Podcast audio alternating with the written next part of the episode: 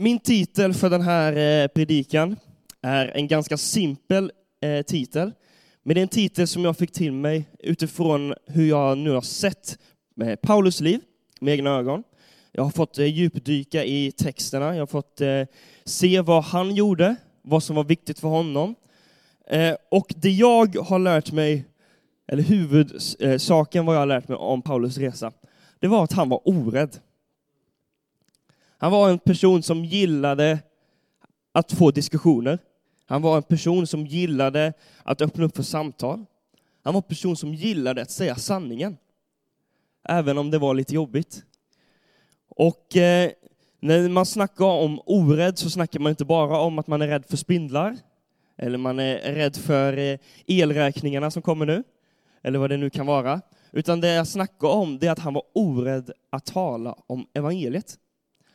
Han var, han var inte rädd för att säga eh, Guds ord. Han var inte rädd för att prata om Jesus budskap, om att han dog på korset för dig och mig, om att han älskar oss. Utan han gjorde det i varenda tillfälle som han fick. Han gjorde det för en, eh, en, eh, en tjej som hette Lydia, som var en eh, affärskvinna. Han gjorde det för en fångvakt. Han gjorde det till till filosoferna i Aten, han gjorde det till hur många människor som helst. Oavsett vad man hade för titel, oavsett bakgrund, så sa han det till alla om att Jesus älskar dem. Och den här resan för mig betyder ganska mycket. Det var inte bara så att det var en, en härlig resa, man får käka lite kött och lite sol, utan det var också ganska kul för jag var, jag var yngst på resan, yngst av alla 120 pastorer. Så man kände sig som en liten pojke bland de här eh, teologerna, men det var roligt. Men det jag fick lära mig främst på den här resan, det var som sagt eh, Paulus liv. Men det är någonting som jag reflekterade över när jag kom hem. Det var, jag undrar vad som hade hänt om Paulus sa nej till sin kallelse. Jag undrar verkligen. Som eh, Sam sa så fint eh, när han pratade här, så var det ju så att Eh, Paulus förde evangeliet till Europa. Eh, det var genom honom som eh, den första, första kristen döpte sig. Det var genom honom som, som folk fick reda på Guds ord. Och jag undrar vad som hade hänt med dig och mig om Paulus hade sagt nej till sin kallelse. Jag undrar om jag hade stått här idag. Jag undrar om den här byggnaden hade funnits. Jag undrar om det hade varit, om västvärlden hade varit ett kristet civilisation? Jag har ingen aning, men det jag, det jag är tacksam för, det är att Paulus sa ja till sin kallelse. Oavsett hur det kändes, oavsett hur många vänner han kanske lämnade bakom sig i, i där han kom ifrån, oavsett hur, många, oavsett hur han lämnade sin familj, eller han kanske lämnade sin tillvaro som var ganska bekväm. Jag undrar vad som hade hänt, men jag är tacksam för det idag i alla fall. Och det jag har insett och det jag har lärt mig det är att Sverige behöver sådana människor. Kanske inte som Paulus och liksom predikar för hela Europa och alltså tänker så stort. Men det Sverige behöver, det är orädda människor. Sverige behöver människor som, som vågar säga vad de tycker och tänker. Vågar säga eh, det glada, eh, tala om det glada budskapet. Och vågar säga sanningen. Vi, eh, vi alla ser ju på nyheterna vad som händer, om protester, om demonstrationer, om aktivister, om allting som sker i den här världen. Och eh, det är fantastiskt, och jag ska inte lägga någon politisk ställning vad som är rätt och fel. Men det jag kan säga är att jag tror att kristna behöver vara på den fronten också. Behöver luta sig framåt, behöver vara, eh, vara orädda.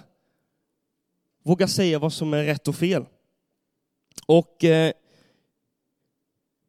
vi var på ett ställe som hette Areopagen. Och eh, i ett bibelställe som jag nu ska läsa eh, kring, så är det så att eh, Paulus håller ett tal till filosoferna i Aten.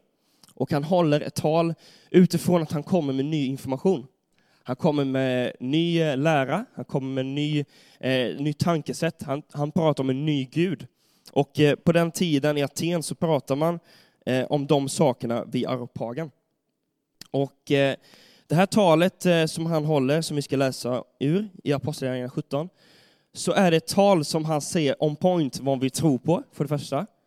Men han säger också on point vad atenarna tror på är fel. Han säger, han säger i princip allt det ni har gjort i tusentals år, allt det ni tror på, det är helt och hållet fel. Och eh, vi ska läsa det texten tillsammans, så om ni vill ta fram så är det Apostlagärningarna 17.22. Där står det så här. Paulus ställde sig alltså inför Areopagen och sa, Atenarna, jag har lagt märke till att ni är mycket religiösa. För när jag har promenerat omkring här har jag sett era gudabilder och även funnit ett altare med inskriften åt en okänd gud. Och det är denna, eh, denna jag vill berätta för er om, eh, som ni har tillbett utan att veta vem det är. Den Gud som har skapat världen och allt som finns i den. Han är Herre över både himmel och jord och han bor inte i något tempel som är byggt av människor. Människor kan inte heller betjäna honom med sina händer så, eh, som om han behövde någonting. Det är nämligen han själv som har gett all liv och, and, eh, och anda och allting. Han skapade all, han skapade all folk från en enda människa och spredde ut dem över hela jordens yta. Han bestämde deras tider och eh, stakade ut deras gränser inom vilka de skulle bo. Det gjorde han för att människorna skulle söka Gud och kanske hitta vägen till honom. Men han, han är inte långt borta från någon av oss, för det är i honom vi lever och rör oss och existerar. Precis som några av er egna poeter säger, vi har vårt ursprung hos honom.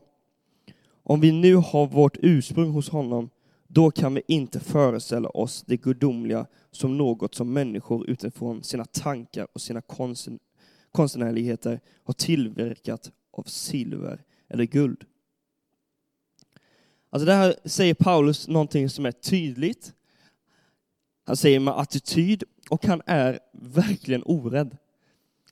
Tänk att ni står inför ett folk, ett, ett, ett samhälle, talar till jättemånga människor och säger det ni tror på är fel. Det ni lever är fel. Det ni gör är fel. Och jag tror att det är ganska problematiskt att hålla sådana tal idag. Man kanske ska ha lite mer kärlek, annars kan man nog bli lite cancellad eller så. Men att vara tydlig och säga sanningen, det behöver vi bli bättre på. Våga ta samtalen som är jobbiga, att våga säga saker som är främmande. Jag tycker det är verkligen fantastiskt. Så, han säger saker som att, att denna Gud är över alla andra gudar. Gud bor inte i något tempel. Tänk att hela deras, eh, det är så många som har jobb genom att de bygger så många tempel till gudar. Man kan inte betjäna gudar. Allting de gör är att offra, det är att eh, göra massa hemska saker för att betjäna Gud. Gud är, in, Gud är ingen staty eh, som konstnär kan bygga. Det är allting de gör i princip, känns det som. Och våga göra någonting som är lite annorlunda. Jag tycker det är faktiskt fantastiskt och fascinerande som Paulus gör. Och i detta så har jag fått tre punkter och alla vet att tre punkter har en bra predikan, så det är därför jag har det. Det är så man brukar ha Och punkt nummer ett, evangeliet är inget att skämmas för. Och jag vet att när jag gick i högstadiet så, så strugglade jag extremt mycket med detta. Jag eh, sa knappt till människor att jag var kristen i skolan. Jag, sa, jag, jag undvek frågan eh, när de frågade vad min, eller när klasskompisarna frågade vad mina föräldrar jobbade med, för då behövde jag säga att de var pastorer. Och jag försökte alltid gömma undan den biten i mitt liv. Inte för att jag kanske egentligen inte skämdes så jättemycket, för jag tyckte att min kyrka i Göteborg var, var ganska, jag var ganska stolt över den, jag var ganska glad över den. Det var väldigt roligt. Men jag undvek oftast att prata om det, eftersom att jag inte pallade, jag pallade inte väcka frågor, jag pallade inte sticka ut. Jag pallade inte vara det svarta fåret. Och jag pallade liksom inte vara någon, alltså, någon speciell person, utan jag ville bara liksom följa med strömmen. Men jag minns när jag började gymnasiet så ville jag ändra detta. Och eh, jag, har snackat, jag har snackat om den här storyn förut i någon predikan. Men vi skulle ha en samling eh, i min ungdomsgrupp. Jag tror det var första veckan i eh, mitt gymnasium, eh, när man började på terminen. Och då så skulle vi ha ett eh, ungdomsmöte som Encounter, som vi hade i fredags. Ehm, och eh, jag sa till mina klasskamrater, eh, alla kom välkommen till kyrkan, välkommen, vi ska ha jättekul, det, det kommer vara fest och lampor och rökmaskiner och så här. Och det kommer vara jättekul. Så jag lyckades eh, övertala hela min klass på 30 personer att följa med till vad jag sa, festen, eller kyrkan eller vad man skulle säga. Och eh, de eh, kanske förväntade sig lite mer alkohol än vad det var. Men det var i alla fall en jättetrevlig kväll. Och jag, jag tror att, inte för att vara den som är den, men jag tror att vi behöver vara sådana som säger till våra klasskamrater, som säger till våra kollegor, som utmanar våra familjer som inte är troende, våra släktingar som inte är troende, att komma till kyrkan. För det är inget att skämmas för. I Andra Korinthierbrevet 3, eftersom vi nu har ett sådant hopp, träder vi fram i frimodighet. Frimodighet är ju ett annat ord kan man säga för orädd. Och jag tror att det man behöver känna när man eller för att vara frimodig, det är lite olika saker. Jag ska nämna två, två grejer här som jag i alla fall alltid brukar använda när jag pratar om sport. Jag älskar ju fotboll. Det tror jag alla här vet. Jag lägger massa energi och tid och pengar på fotboll.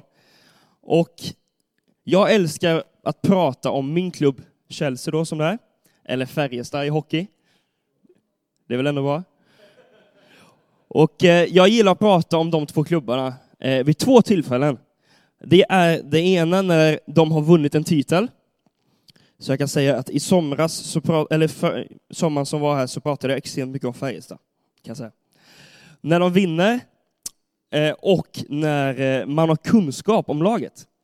Till exempel man vet eh, skostorleken på fotbollsspelaren, nummer 28. Eller när man vet hur lång fotbollsspelaren 19 är eller när man vet hur mycket det kostade för laget att värva en spelare. Så det är vid de två tillfällena som jag oftast pratar om min fotbollsklubb eller hockeyklubb. När, jag, när de har vunnit någonting eller när jag har kunskap om dem. Och jag tror att samma sak handlar om eh, tron. Jag tror att när vi får vinster i, i, tro, i vår troresa, när vi får vinster i kyrkan, Eh, och när vi har kunskap om det vi tror på. Jag tror det är då man får frimodighet, framförallt för att prata om, om evangeliet. Som till exempel en vinst, om vi ska, nu handlar inte vinst om pengar eller någon status eller så, utan då snackar jag om till exempel, när fick du be en frälsningsbön med någon? När var senaste gången du fick döpa någon? När var senaste gången du delade ut en bibel till eh, en okristen människa? När var senaste gången du bjöd med någon till kyrkan? Eller när var senaste gången du delade en Instagram-bild om ett bibelord på, din, på ditt konto? Det där kan vara vinster, tror jag, i vårt kristna liv. Och kunskap, det är ganska enkelt. Har du kunskapen om Gud som krävs? Har du eh, till exempel gått bibelskola? Eller har du, hur ofta läser du Bibeln? Hur ofta kommer du till kyrkan? Jag tror det är de två grejerna som, som vi behöver jobba på, om det är så att vi vill vara frimodiga. För om jag skulle till exempel gissa mig fram massa olika saker inom min fotbollsklubb, så är det ganska enkelt att veta om jag talar sanning eller inte. Fotboll är ju en sport som många känner till. Om jag skulle hitta på att Messi spelade i Chelsea så vet ju alla att det är fel. Och jag tror att vi behöver ha kunskapen som krävs för att, att tala om evangeliet. I första krönikeboken 28 står det, var nu stark och frimodig, sa David till, son, eh, till sin son Salomo. Sätt genast igång med arbetet, var inte rädd, rädd eller missmodig, för Herren min Gud är med dig, och han kommer inte lämna, Eh, lämna eller överge dig tills du har fullföljt allt arbete för tjänsten i Herrens hus. Jesus och Gud kommer inte överge dig för att du gör någonting jobbigt heller. Jag tror det också är bra att känna. Att vi gör ju inte det i egen kraft. Vi gör ju inte detta i vår egen vilja eller vår egen eh, kraft, verkligen. Utan vi gör det ju med hjälp av Gud och talar om evangeliet. Punkt nummer två. Gud vill använda dig. I första Petrusbrevet 2 står det, lev som fria människor, men utnyttja inte friheten till att göra det som är ont. Var istället tjänare åt Gud. Gud vill nämligen att ni genom att göra det som är gott ska tysta det oförståeliga som kommer med dumt prat. Behandla alla människor med respekt. Och Jag tycker det är faktiskt fascinerande. Utnyttja inte friheten till att göra det som är ont. Och Jag tror många gånger så kan vi göra det. Kanske inte ont i bemärkelsen att vi skadar människor eller behandlar människor dåligt. Men jag tror att vi ibland kan utnyttja vår frihet till att inte heller göra det som är gott. Till att ibland eh, ta det lite lugnt, vara lite bekväma. Att Gud vill använda dig, det handlar ju om, om att Gud vill använda dig. Han vill inte använda bara, både bara mig och Sam. Han vill använda alla som är här. Och jag tror att det är det som är det viktiga, att Gud vill använda just dig. Och jag tror att många gånger i livet så har vi en attityd att Gud inte vill använda dig. Jag vet att många gånger, jag, till, till exempel nu, jag, är, jag har varit pastor i ett år. Och eh, jag ska inte sitta här och, säga att jag är någon expert. Eh, pastor efter ett år kan jag inte sitta och säga. Och det är ganska enkelt för mig att säga, ja men Sam, du får eh, predika, du får lösa allting, för du har, du har varit pastor här länge, du, du kan det här. Men då blir, då blir det som att jag tar alla mina, all min vad ska man säga, auktoritet och all det som jag har fått av Gud, att jag lägger det i Sams händer. Och jag tror inte det är rätt, för jag, jag tror ändå att Gud har lagt en personlig kallelse i var och en. Därför är det också vårt ansvar att, att använda det. Använda den friheten vi har fått till att göra det som är gott. I Matteus 28, som även eh, eh, sam, eh, eh, citerade förut, eh, som är vår våran kallelse, vår gemensamma kallelse, eh, som vi har fått av Jesus. Det står, då gick Jesus fram till dem och sa, jag har fått all makt i himlen och på jorden. Gå därför ut till all folk och gör dem till lärjungar. Döp dem i Faderns och Sonens och den helige Andes namn och lär dem att följa allt som jag har befallt er och jag ska alltid vara med er ända till tidålderns slut. Om du någonsin tvivlar på att du är kallad, om du någonsin tvivlar på att du kan bli använd av Gud, så kan du läsa Matteus 28. För att det står, det står inte, då gick Jesus fram till dem och sade, jag har fått all makt i himlen och på jord. Lukas går därför ut till allt folk och gör dem till lärjungar. Eller Sam går därför ut och gör allt folk till lärjungar. Eller församlingsledningen går därför ut och gör allt folk till lärjungar. Utan det står, gå ut. Det gäller oss alla. Oavsett om du har varit kristen i en vecka, en dag eller en timme eller tio eller tjugo år. Det gäller oss alla att vi ska gå ut och göra allt folk till lärjungar. Och punkt nummer tre, min sista punkt. Nu går jag in för landning här. Eh, låtsasteamet kan faktiskt komma upp och göra sig redo. Eh, allt börjar med en människa som blev använd av Gud. Och det är lite det jag, det jag tror är det viktigaste som vi ska lära oss om Paulus liv. Att det var inte massor människor som, det var inte en, en hel kyrka eller en hel församling som kom till Europa. Det var inte eh, lovsångsteam eller vad det ena var det tredje som kom hit, eh, en organisation som kom till Europa. Utan det var en person som sa ja till Gud. Och som gjorde en sån stor effekt. Och jag tror vi alla kanske inte känner att vi har den auktoriteten. Jag känner inte att jag är tillräcklig för att göra hela Europa eh, känt för evangeliet. Men jag vet att jag kan en dag göra min, mitt fotbollsklubb till en kristen fotbollsklubb. Jag vet att det är ditt jobb som du jobbar på, att de, där kan de bli frälsta. Jag vet att dina klasskamrater kan bli frälsta en dag. Och det är verkligen min uppmuntran till dig. Att allting som vi ser här, kyrkan, eh, liksom kristendomen, allting började med en människa. Och det var ju Jesus förstås. Och jag tror att för att du ska bli orädd, för att du ska få frimodighet, så behöver du lära känna Jesus själv. Du behöver få en kunskap om vem Jesus är, att han dog för dina synder, att han har gett dig, all, att han har gett dig frimodigheten att gå ut och prata om evangeliet, att du, till, eh, att du är skapad i Guds avbild. Jag tror det är verkligen det vi behöver känna. Och inte bara det. Jag vill avsluta med en fråga faktiskt. Och frågan är vad som är skillnaden på ditt liv nu, när du är kristen, till skillnad från vad det var förut. Jag tror att eh, många gånger så kanske det inte syns på oss att vi är kristna. Och nu vill jag inte peka finger på, på människor, det kanske, du kanske känner att du, det verkligen är så. Och då, jag litar på dig.